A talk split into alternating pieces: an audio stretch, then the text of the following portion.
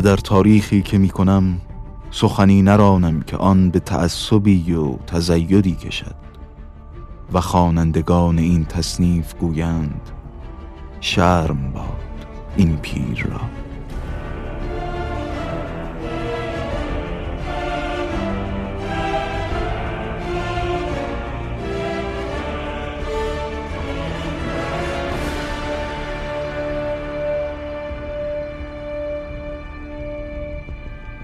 اندر شهر بانگ در افتاد که بایزید آمد.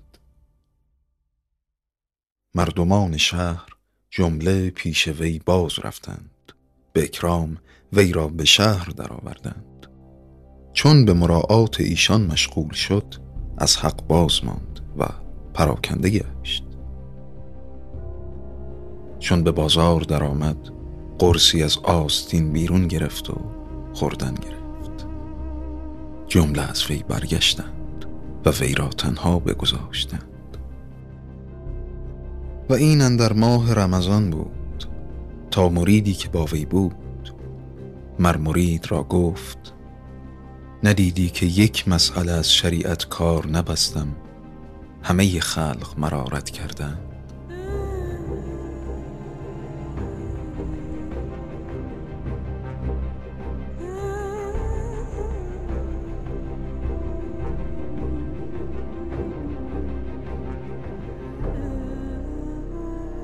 مرض وبا.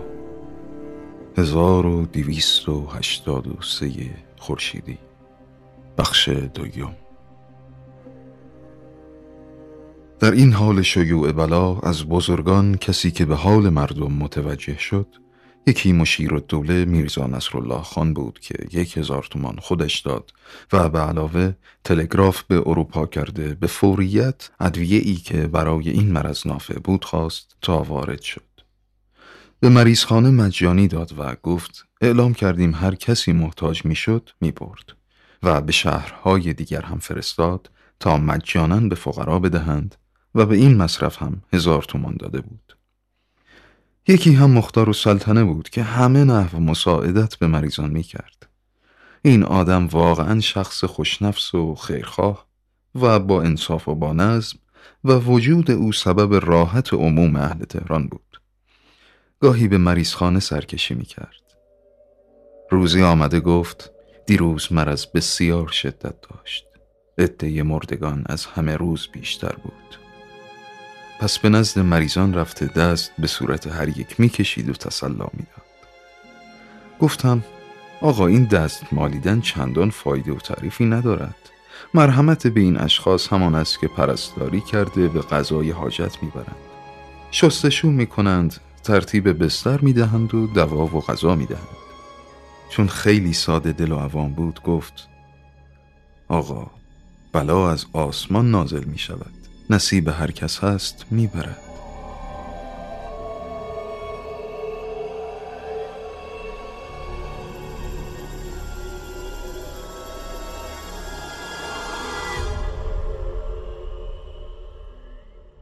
پس از آنجا رفته بود به منزل نصیرخان که پسر او هم مبتلا بود.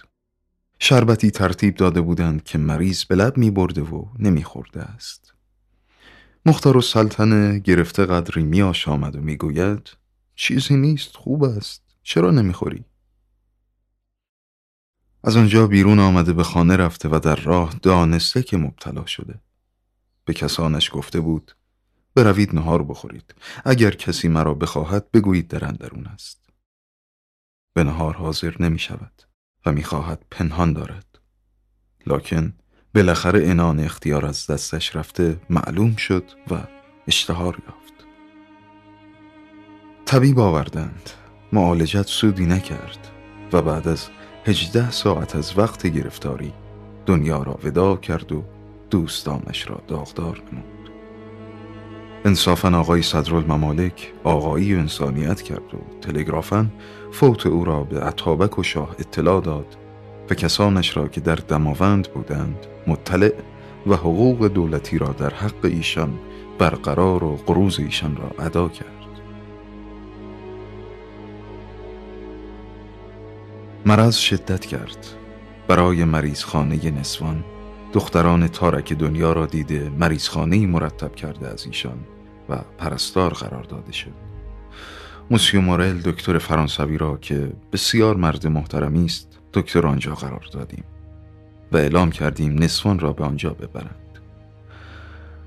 از نادانی اکثر نصفان مریضه یا کسان ایشان راضی نمی شدند به آنجا بروند. چند دفعه مردم وبا دیده بودند. اینقدر طول نکشیده بود. این بار زیاد طول کشید. کم کم هوا که رو به خونکی گذاشت وبا هم کم شد تا موقوف کردید از خود تهران در حدود بیست هزار نفر تلف کردیدند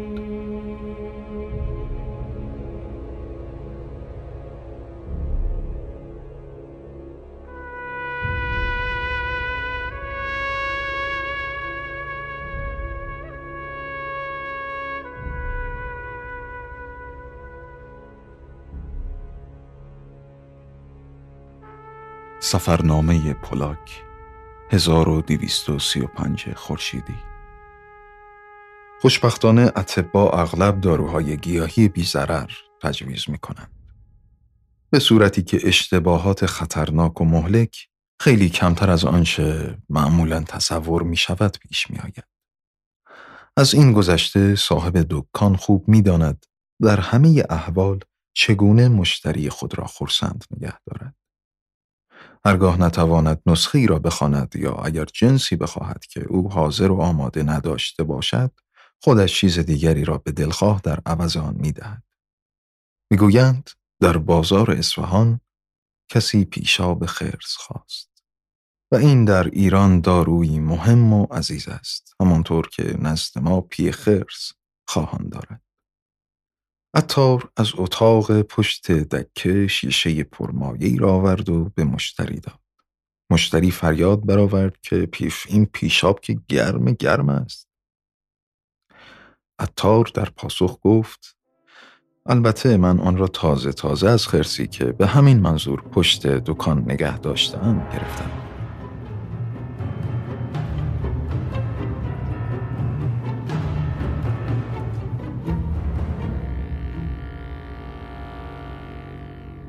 وبای 1271 در روزنامه خاطرات اعتماد السلطنه شنبه 29 محرم. صبح است. بیرون نشستم. لله الحمد از برکات دعاهای مخصوص سلامت هستیم. تا بعد خدا چه خواهد.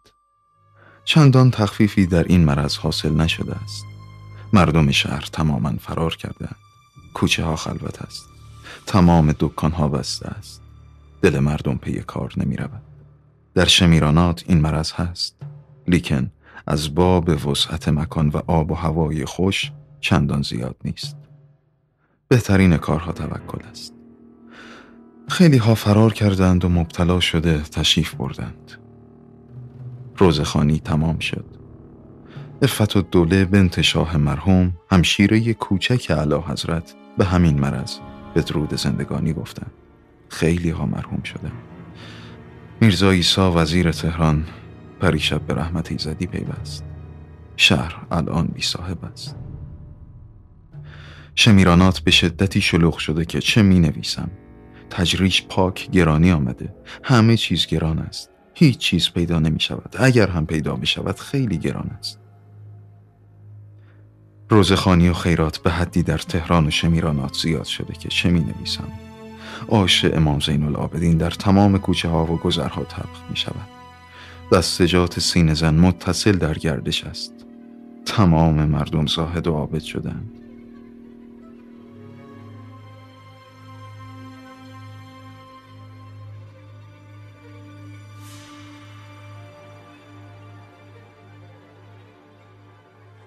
جمعه هفته سفر. موسیو امیل قنصول فرانسه آشنای قدیم حضرت والا از تبریز نوشته بود که عده متوفای تبریز هشت الا ده هزار است. تهران را می‌گویند بیست هزار متجاوز مرحوم شدند. همدان شدت گرفته. خوی و ارومی هم شدت دارد. تمام روی زمین را گرفته. خدا رحم کند.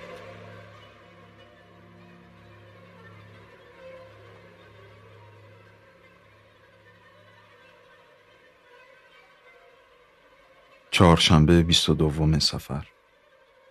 علمای تهران قدغن کردند که مردها ریش نتراشند و زنها کفش پاشنه نخواب نپوشند. از این قبیل قدغنها زیاد کردند.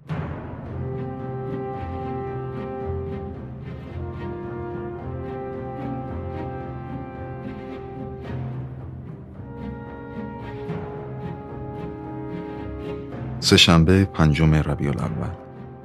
شاه صاحب قرانی تشریف بردند. من کسالت داشتم منزل ماندم. از سفارت روس شنیدم که چند روز قبل شاه به خط امین الدوله کاغذی به جناب میرزای شیرازی در سامرا نوشتند و خواهش نمودند کاغذی به ملاهای تهران بنویسند که بعضی فضولی ها نکنند. اگر این خبر صحت داشته باشد کار بدتر خواهد شد.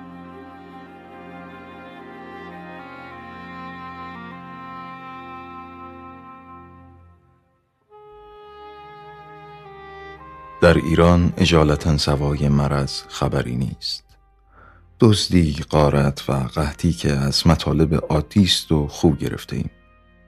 در جریده باز نوشته بود که از سال قبل 1296 خورشیدی تا کنون دویست هزار نفر در تهران و حومه تهران تلف شده است اگر نفری ده تومان برای متوفا و نفری پنجاه تومان خرج استعلاج را حساب کنیم روی هم ده کرور مال تلف شده است که اگر یک کرور آن را به ترتیب از مردم گرفته و دور از محیط چپاول و دستی به مصرف حفظ صحه و تنظیف شهر رسانده بودند مجاری آبها و غیره را ترتیب داده بودند نه تنها میلیون ها فایده داشت بلکه حیات مادی مملکت را این اندازه دچار مخاطره نمی کرد.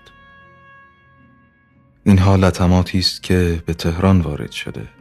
اخبار و اطلاعات وارد از شهرهای دیگر خصوصا ناخوشی بادآورده به اندازه هولناک است که با این حالت اگر تصور شود سولس یا نصف از تمام جمعیت مملکت تا آخر همین سال در معرض نیستی و هلاک از بین خواهند رفت اغراق نیست.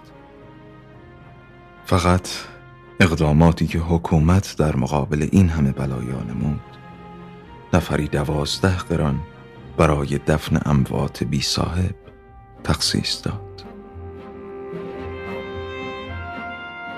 از روزنامه خاطرات این السلطنه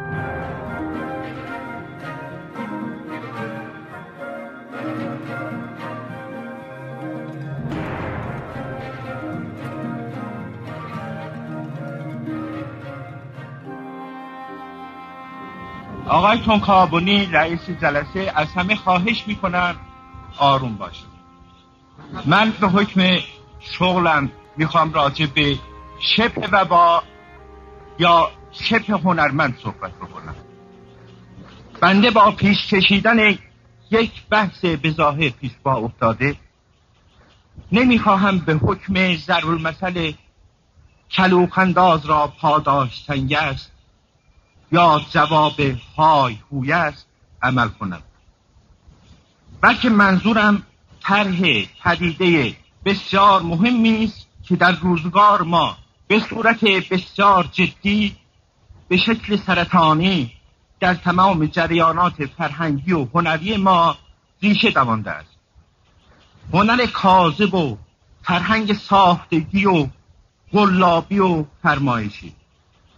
و سردمداران و گردانندگان خارج از شماره در هر رشته هنری که با نامان خوشرخصی های بیشمار دلغک بازی های موسیق بزرگترین هدفشان این است که هنر راستین و هنرمندان واقعی ملت ایران را با گرد و خاکی که می‌کنند در پرده استتار نگه دارند. اگر قرار باشد که عنوانی برای این جماعت جماعت که نه دار دسته انتخاب کنم من آنها را به خاطر شیوع اصطلاح شبه وبا شبه هنرمند شبه نویسنده شبه شاعر شبه نقاش نامم توضیح می‌دهم همچنان که شبه وبا همان عوارض و عواقب و یک تازی های وبا را دارد این دسته نیز چنین خاصیتی دارد. و توضیح دیگر برای رفع سوء تفاهم اینکه چه هنرمندان چون هیچ هنری ندارند هنرمند واقعی را با آنها هیچ مناسبتی نیست. در حالی که وبا و شبه وبا را مناسبت ها فراوان است. و اگر برخلاف معمول و مرسوم کلمه نما را در مورد آنها به کار نمی‌برم و نمی‌گویم نویسنده نما شاعر نما هنرمند نما مثل دانشجو نما ایرانی نما به این دلیل که در دهنکجی به نامه کانون این اصطلاح را در مورد نویسندگان و هنرمندان واقعی ملت در مطبوعات به کار بردن که مثلا نویسنده برویم پیش قاضی ها نویسنده است به حاضین و دانشور و گلشیری نویسنده نما. دکتر هزارخانه در شب دوم خوب به حسابشان رسید. توضیح بیشتر من دیگر غیر ضروری است. ها که شباهت این گروه را با شکل و با دیدیم بنده می‌خواهم تمام علائم و عوارض و منشأ صدور و پیسگیری و تا آنجا که به عقلم می‌رسد درمان این بیماری را به حکم شغلم بیان کنم. چون به هر حال طبیب را جان به جان بکنی بالاخره آخرتر طبیب است. علت رشد این پدیده صد درصد به وضع اجتماعی مربوط است. همچنان که یک محیط آلوده می تواند باعث شیوع هر نوع بیماری شود وضع اجتماعی موجود برای پدید آمدن این شعب هنرمندان شرایط لازم را به حد اکمل فراهم کرده است. و اگر فضا فضای دیگری می بود و آلودگی ها تا به این حد و به این نصاب نمی رسید امکان رشد برای این دار و دسته وجود نداشت. شبه هنرمند پدیده یک دو سال اخیر نیست. سالهاست که مثل شبه وبا ریشه در این مملکت پا گرفته است. منتها گذشت زمان امکان داده که برای خود جای وسیعتری را باز کنند و تظاهرات گوناگون و چشمگیری داشته باشد و در تمام شاخه های هنری و فرهنگی زخمه کند و هر جوانه سالمی را بپوساند و خفه سازد. شعر هنرمند موجودی است بی فرهنگ ولی متظاهر به فرهنگ. یک یا دو زبان فرنگی را درست یا نادرست یاد گرفته و نام عده از مکاتب هنری غرب را که اصلا رفتی به ما ندارد. به خاطر سپرده و هر جا و هر گوشه. هر موقعیتی که پیش بیاید با کلمات قلمبه سلمبه و زبان یعجوز و معجوز و آلوده به لغات فرنگی ولی با جملات نامربوط و در هم به اظهار می می‌پردازد.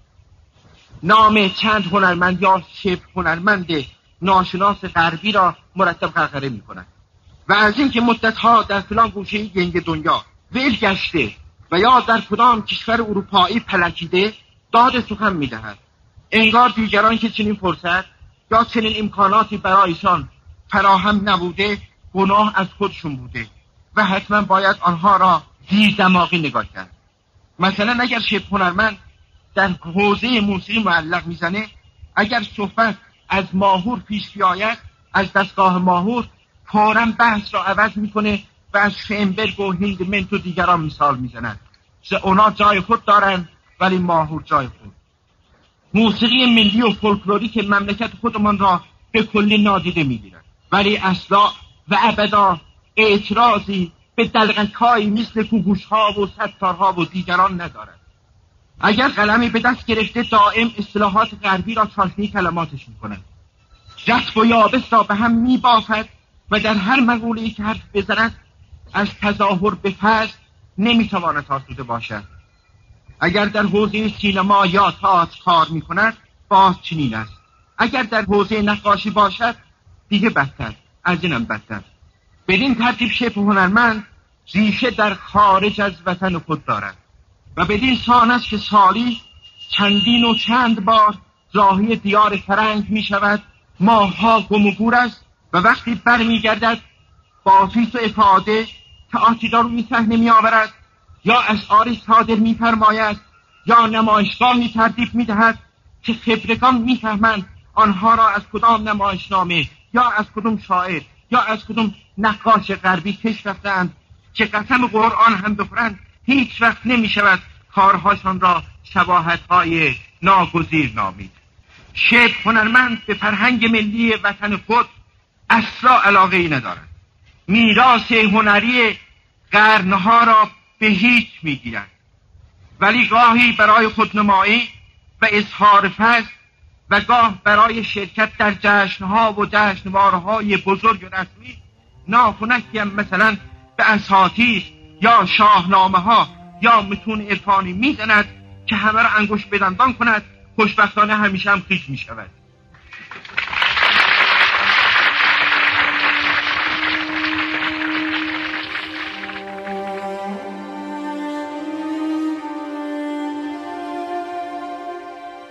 و در این زمینه چنون ناشیگری ها به خرج می دهد که نه یک استاد متبهر بلکه یک اهل کتاب معمولی یک دانشجو هم به آسانی می تواند آنها را باز بکند. و بدتر از همه بازی کردنشان با مذهب و اسطوره های مذهبی است. نه که هیچ بینشی نسبت به این مسائل از هیچ زاویه‌ای ندارد. همه چیز را سهل و ساده می‌گیرد. واقعه کربلا را با ماجراهای تنهی به هم میآمیزد تا مثلا صحنه تئاترش را پر بکند. با تر اینکه گاهی هم به عرفان پناه می‌برند. در محضر درآویش قلابه حاضر می شود هوهو و حقق می کند و از افاظات این عارف نماهای قلابی دستمایه برای کارهای خود فراهم می سازد با این حساب به فرهنگ مردم هم مطلقا توجهی ندارند اما بسیار سطحی و گذرا گوش چشمی هم مثلا به ترانه ها و افسانه ها و اعتقادات ملت دارند. چرا که ممکن است گاه گداری به درد کارش بخورد. بدین سان به جای آنکه فرهنگ مردم منبع کارش باشد بهانه تزیین کارش می شود و چون کارشان هیچ در هیچ است همان بهانه لطف روی دستش میماند همراه با بیابرویی.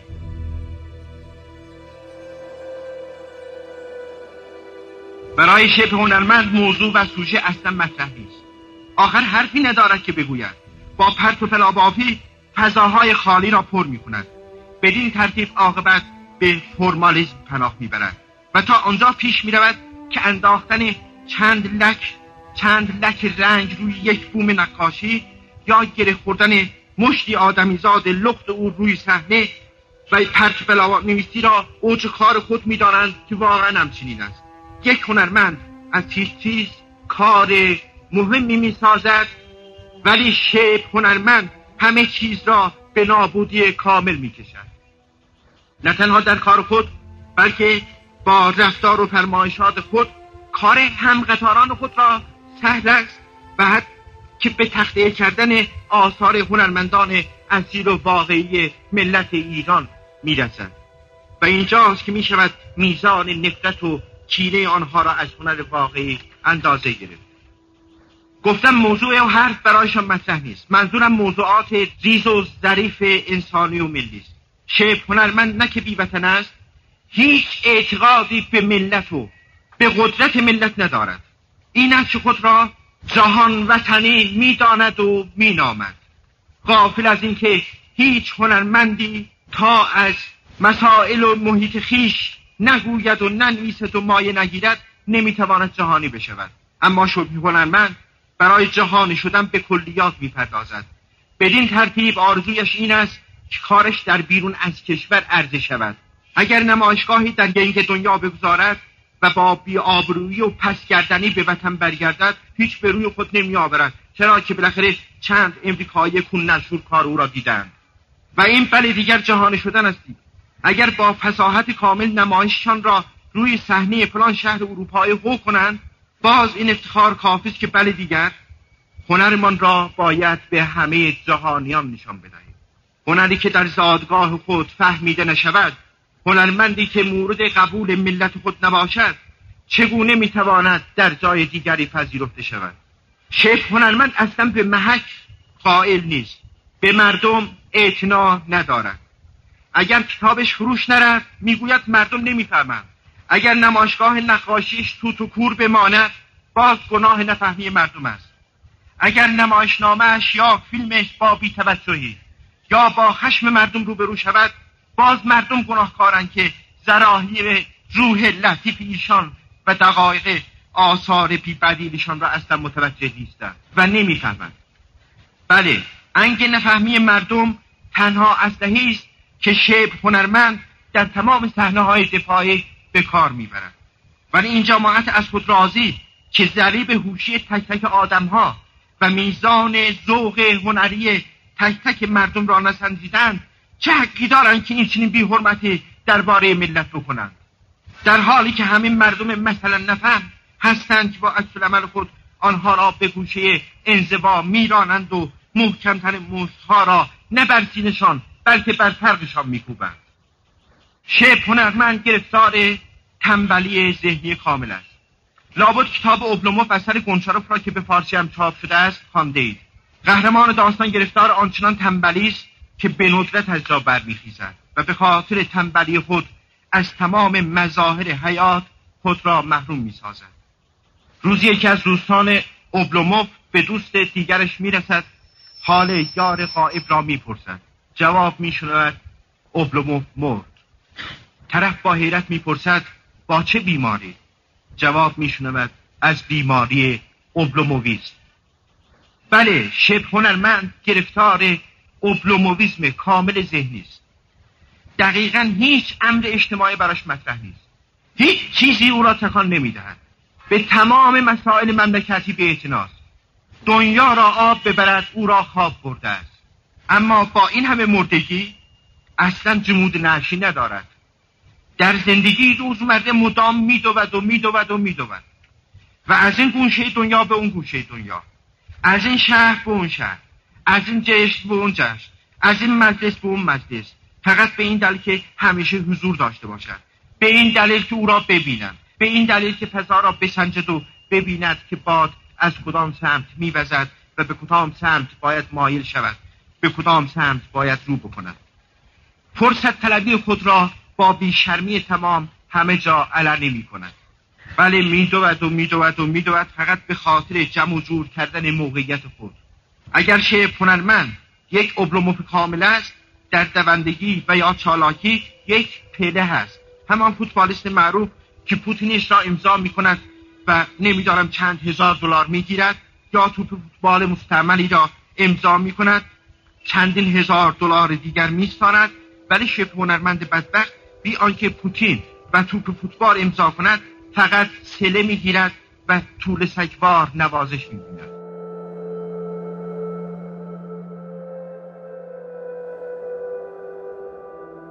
شب هنرمند دلال و معاملگر خوبی است. تنها منافع شخص خودش مطرح است. مثل هر دلال چانه می‌زند. همیشه دست پیش می‌گیرد که پس نیفتد. در مقابل زورمندان چاپلوس و متملق و خاکسار و عبد و زلیل است. در مقابل مردم گردنکش و زورگو و از خود راضی و مغرور. دائم رنگ عوض می کنند دائم این بت ایار به شکل دیگر آید. مدام راهی جشنها و جشنواره هاست. اصلا جشنها را این شیب هنرمندان ترتیب می دهند و راه می و بیت المال ملت را برباد می دهند در هر مجلس و هر محفلی باید حضور داشته باشند اگر کاری انجام دهد به هزار بند بحث دست می‌زند. جایزه بگیر حرفه است افتخارات تفیز شده را همیشه و همه جا کش خودش می کند هایی را که در موقعیت های مختلف گرفتن زینت بخش خانه و کاشانه است.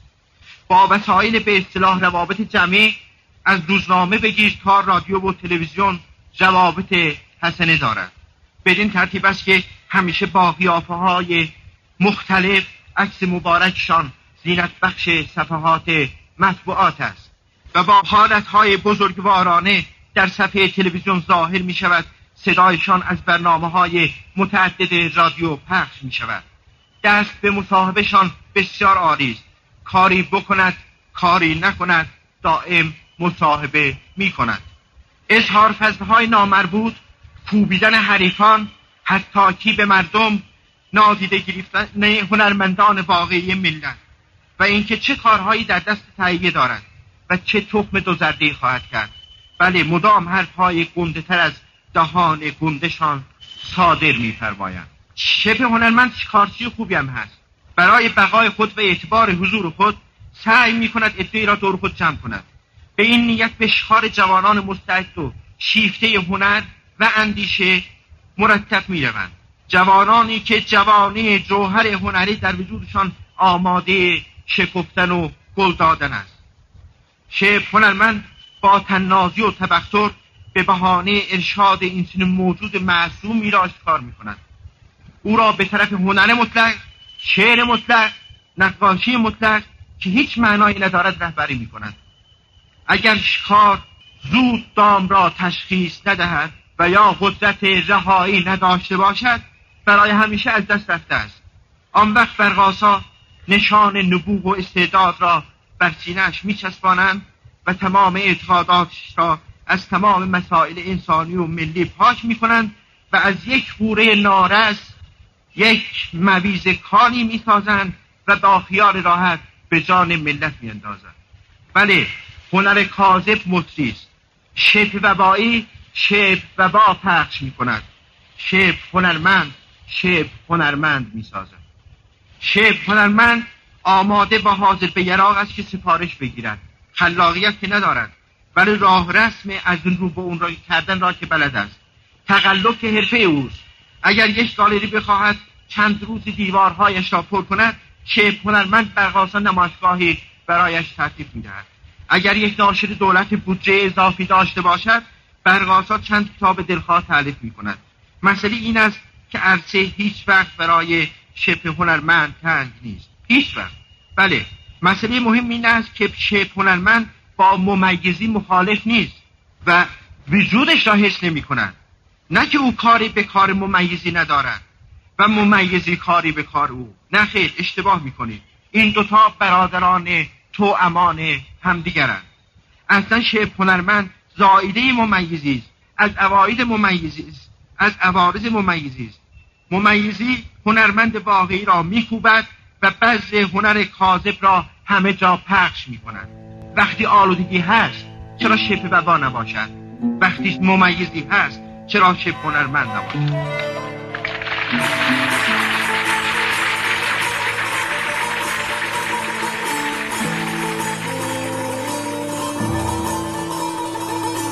دلم برخیز که جمعی علی به روح ربان می آید امروز برو برو لیلیش در بازار بنشید که مجنون ناگهانی آید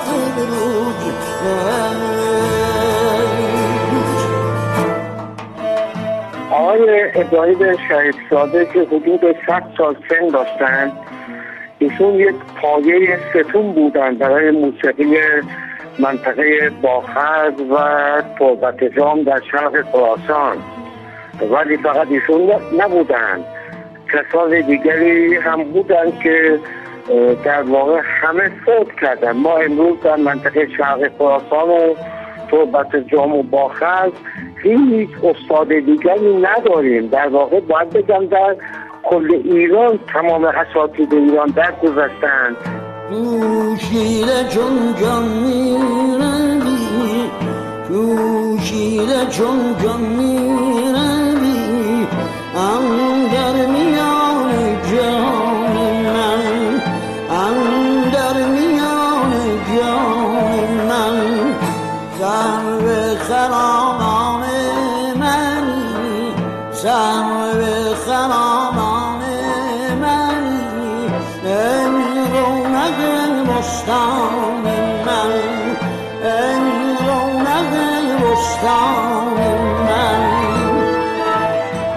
عنوان اطلاع نداشت قراره یک همچین ارکستری پشت صداش باشه. راهی که ما انتخاب کردیم موسیقی محلی مقامی مردمه. خب بعضی ها میگن موسیقی حرامه. هیچ گونه توجهی نداشته و ندارن و نخواهند داشت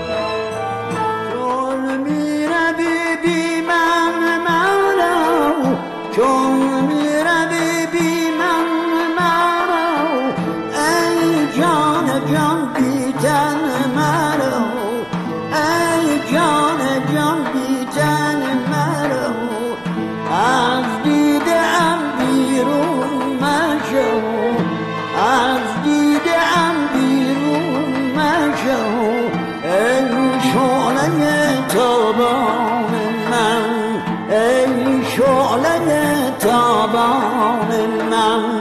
سر خرامان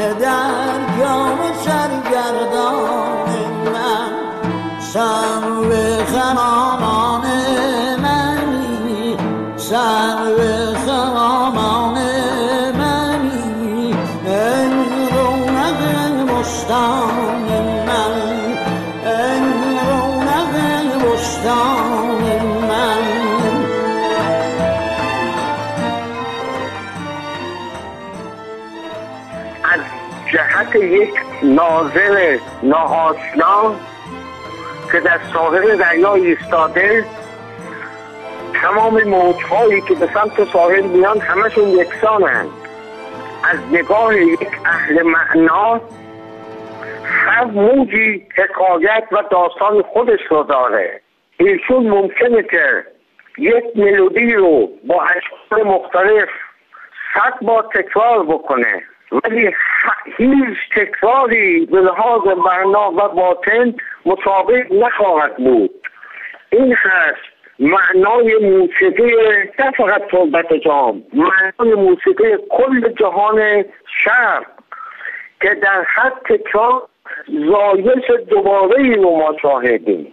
در زمستان پارسال به عنوان عضو میهمان در جلسه شورای عالی ارزشیابی هنرمندان کشور در حوزه موسیقی در وزارت احساس شرکت کردم من به اینا ثابت کردم که این آقای ابراهیم شریفزاده آبروی کل خراسان بزرگه و تونستم بعد از دو ساعت بحث به اینا حالی بکنم که ایشون باید نشان درجه یک هنری بگیره. بعد به ایشون نشان درجه یک هنری دادن. یعنی معادل دکترا. ایشون صد سالش بود و آلزایمر داره. گفتم ایشون فرق بین نشان درجه یک هنری کاغذ سیاه نمی‌فهمه. شما این ارزش رو به خودتون دادید آقایون اعضای شورا. بعد یکی از این آقایون از پرسید که شغل ایشون چی بوده؟ گفتم مردشور بوده. کردم من شوخی می‌کنم. گفتن واقعا مردشور بوده؟ گفتم بله مردشور بوده. شستن جنازه خود دین اسلام یک ثواب محسوب میشه اگر شما مسلمانید. گفتم اون رو پس می‌گیریم. گفتم خاک بر شما. شما حتی شرافت برای امضای خودتون قائل نیستید آرام جان یا ساختم یا سوختم انقدر در آتش دل ساختم یا سوختم. بی تو ای آرام جان. یا ساختم یا سوختم. سرد مهری بی که کس بر آتشن آبی نزد الله گرچه همچون برق از گرمی سر تا پا سوختم سوختم. در آتش دل در میان موج لالم که از داغ تنهایی به تنها سوختم. بدان وقت که امیر سبکتگین بست بگرفت و با توزیان بر افتادند زعیمی بود به ناحیت جالقان وی را احمد بو عمر گفتندی مردی پیر و سدید و توانگر. امیر سبکتگین وی را بپسندید از جمله مردم آن ناحیت و بنواخت. و به خود نزدیک کرد و اعتمادش با وی بدان جایگاه بود که هر شبی مرو را بخواندی و تا دیری نزدیک امیر بودی و نیز با وی خلوتها کردی و شادی و غم و اسرار گفتی و این پیر دوست پدر من بود احمد بو نصر مصطفی. روزی با پدر من می گفت و من حاضر بودم. که امیر سبکتگین با من شبی حدیث می کرد و احوال و اسرار و سرگذشت های خیش باز می نمود پس گفت پیشتر از آن که من به غزنین افتادم یک روز برنشستم نزدیک نماز دیگر و به صحرا بیرون رفتم به بلخ. و همان یک اسب داشتم و سخت تیز تک و دونده بود. چنان که هر سیدی که پیش آمدی باز نرفتی. آهوی دیدم ماده و بچه با وی. اسب را برانگیختم و نیک نیرو کردم و بچه از مادر جدا مانده و غمی شد. بگرفتمش و بر زین نهادم و بازگشتم. و روز نزدیک نماز شام رسیده بود. چون لختی براندم آوازی به گوشم آمد. باز نگریستم. مادر بچه بود که بر اثر من می آمد و قریبی و خواهشکی می کرد اسب برگردانیدم به طمع آنکه مگر وی را نیز گرفته آید و بتاختم چون باد از پیش من برفت. بازگشتم و دو سه بار همچنین می افتاد و این بیچارگک می آمد و می نالید تا نزدیک شهر رسیدم. آن مادرش همچنان نالان نالان می آمد دلم به سوخت و با خود گفتم از این آهو بر چه خواهد آمد؟ بر این مادر مهربان رحمت باید کرد.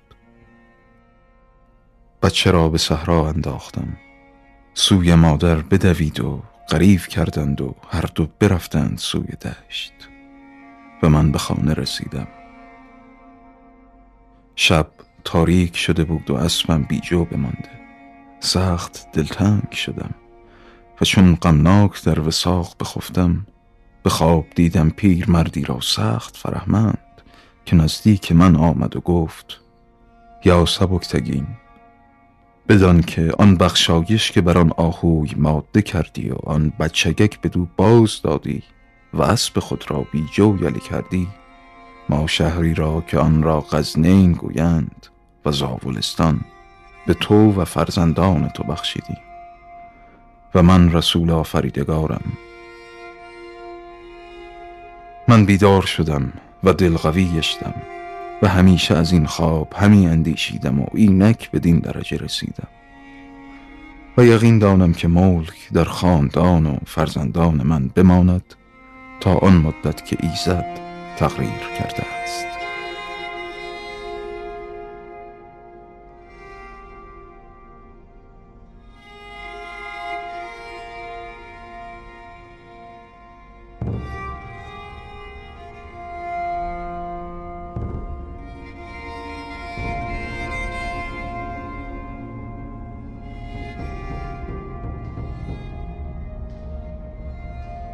اگر داری تو عقل و دانش و هوش بیا بشنو حدیث گربه و موش. بخوانم از برایت داستانی که در معنای آن حیران بمانی.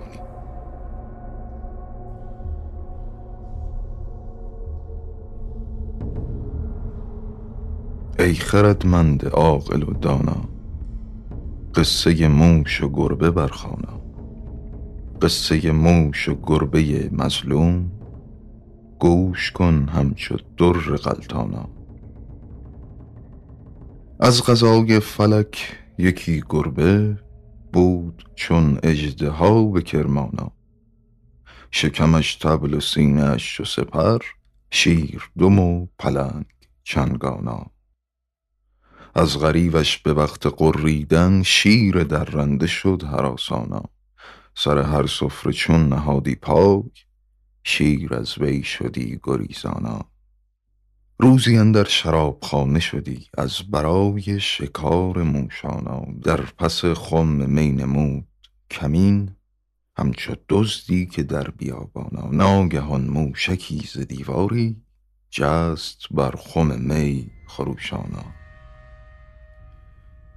سر به خم برنهاد و می نوشید. مست شد همچو شیر قرانا. گفت کو گربه تا سرش بکنم پوستش پر کنم ز کاهانا. گربه در پیش من چو سگ باشد که شود رو به رو به میدانا. گربه این را شنید و دم نزدی. چنگ و دندان زدی به سوهانا. ناگهان جست و موش را بگرفت. چون پلنگی شکار کوهانا. موش گفتا که من غلام توام عفو کن بر من این گناهانا. مست بودم اگر گهی خوردم. گه فراوان خورند مستانا. گربه گفتا دروغ کمتر گوی. نخورم من فریب و مکرانا. می شنیدم هر آنچه می گفتی. یاروادن قهوه مسلمانا.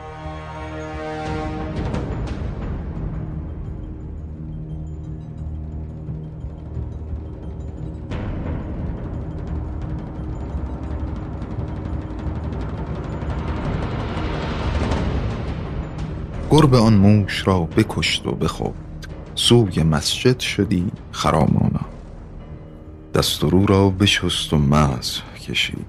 ورد می‌خواند همچو ملانا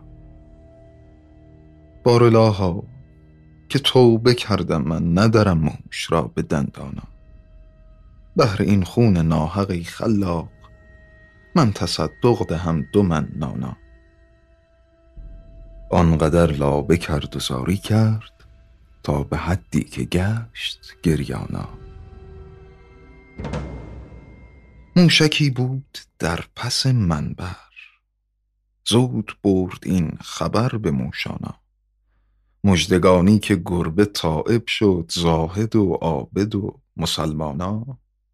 بود در مسجد آن ستوده خصال در نماز و نیاز و افغانا.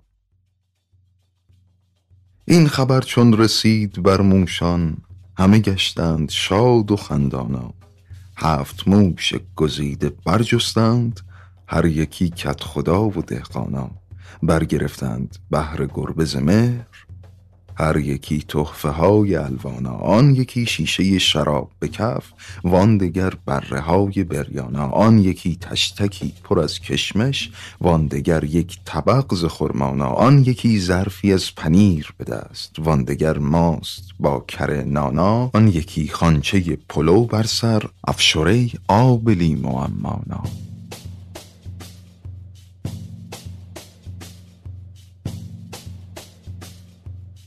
نزد گربه شدند آن موشان با سلام و درود و احسانا. عرض کردند با هزار ادب کای فدای رهت همه جانا لایق خدمت تو پیش کشی کرده ایم ما قبول فرمانا. گربه چون موشکان بدید بخواند رزقکم فی السما حقانا. من گرسنه بسی به سر بردم. رزقم امروز شد. فراوانا. روزه بودم به روزهای دگر از برای رضای رحمانا. هر که کار خدا کند به یقین روزیش می شود فراوانا. بعد از آن گفت پیش فرمایید. قدمی چند ای رفیقانا؟ موشکان جمله پیش می رفتند. تنشان همچو بید لرزانا ناگهان گربه جست و بر موشان چون مبارز به روز میدانا پنج موش گزیده را بگرفت هر یکی کت خدا و ایلخانا دو بدین چنگ و دو بدان چنگال یک بدندان چو شیر قرانا.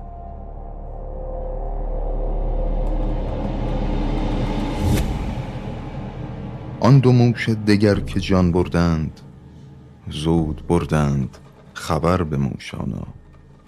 که چه بنشسته اید ای موشان؟ خاکتان بر سر جوانانا پنج موش رئیس را بدرید گربه با چنگ ها و دندانا موشکان را از این مصیبت و غم شد لباس همه سیاهانا خاک بر سر کنان همی گفتند ای دریغا رئیس موشانا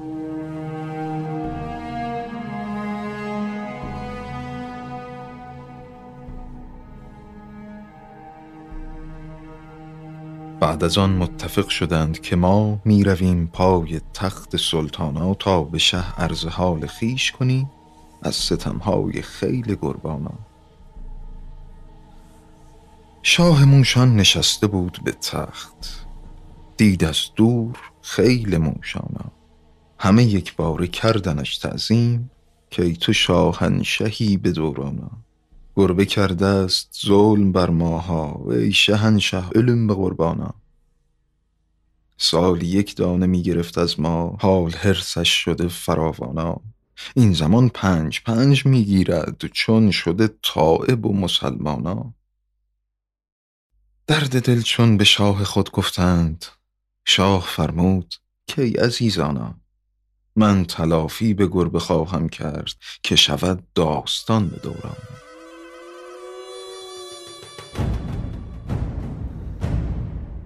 بعد یک هفته لشکری آراست. سیصد و سی هزار موشانا. همه با نیزه ها و تیر و کمان همه با سیف های برانا. فوش های پیاده از یک سو تیغ ها در میان جولانا. چون که جمع آوری لشکر شد از خراسان و رشت و گیلانا. یک کموشی وزیر لشکر بود هوشمند و دلیر و فتانا. گفت باید یکی ز ما برود. نزد گربه به شهر کرمانا یا بیا پای تخت در خدمت یا که آماده باش جنگانا.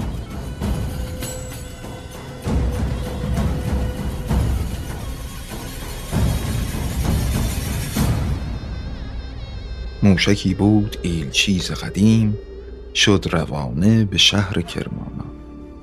نرم نرمک به گربه حالی کرد که منم ایلچیز شاهانا خبر آوردم برای شما عزم جنگ کرده شاه موشانا یا برو پای تخت در خدمت یا که آماده باش جنگانا. گربه گفتا که موش گه خورده من نیایم برون کرمانم لیکن در خفا تدارک کرد لشکر معظمی ز گربانا گربه های براغ شیر شکار از سفاهان و یزد و کرمانا. لشکر گربه چون مهیا شد داد فرمان به سوی میدانا. لشکر موشا ز راه کویر لشکر گربه از کوهستانا.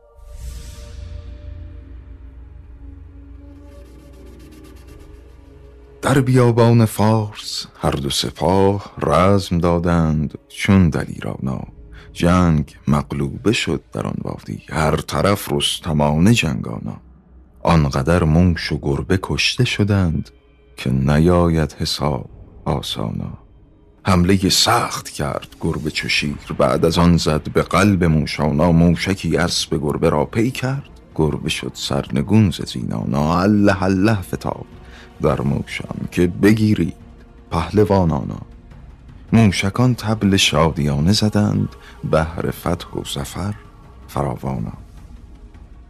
شاه موشان بشد به فیل سوار. لشکر از پیش و پس خروشانا.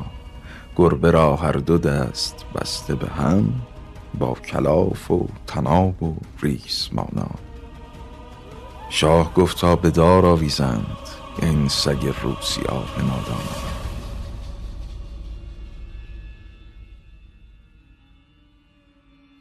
گربه چون دید شاه موشان را غیرتش شد چو دیگ جوشانا همچو شیری نشست بر زانو.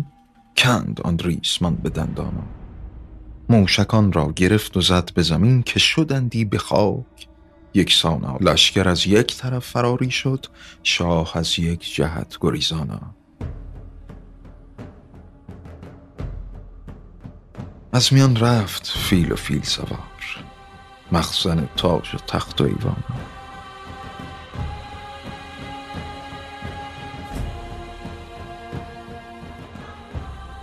هست این قصه عجیب و غریب. یادگار عبید زاکانا. جان من پند گیر از این قصه که شوی در زمانه شادانا. قرض از موش گربه برخواندم مدعا فهم کن. پسر جانم.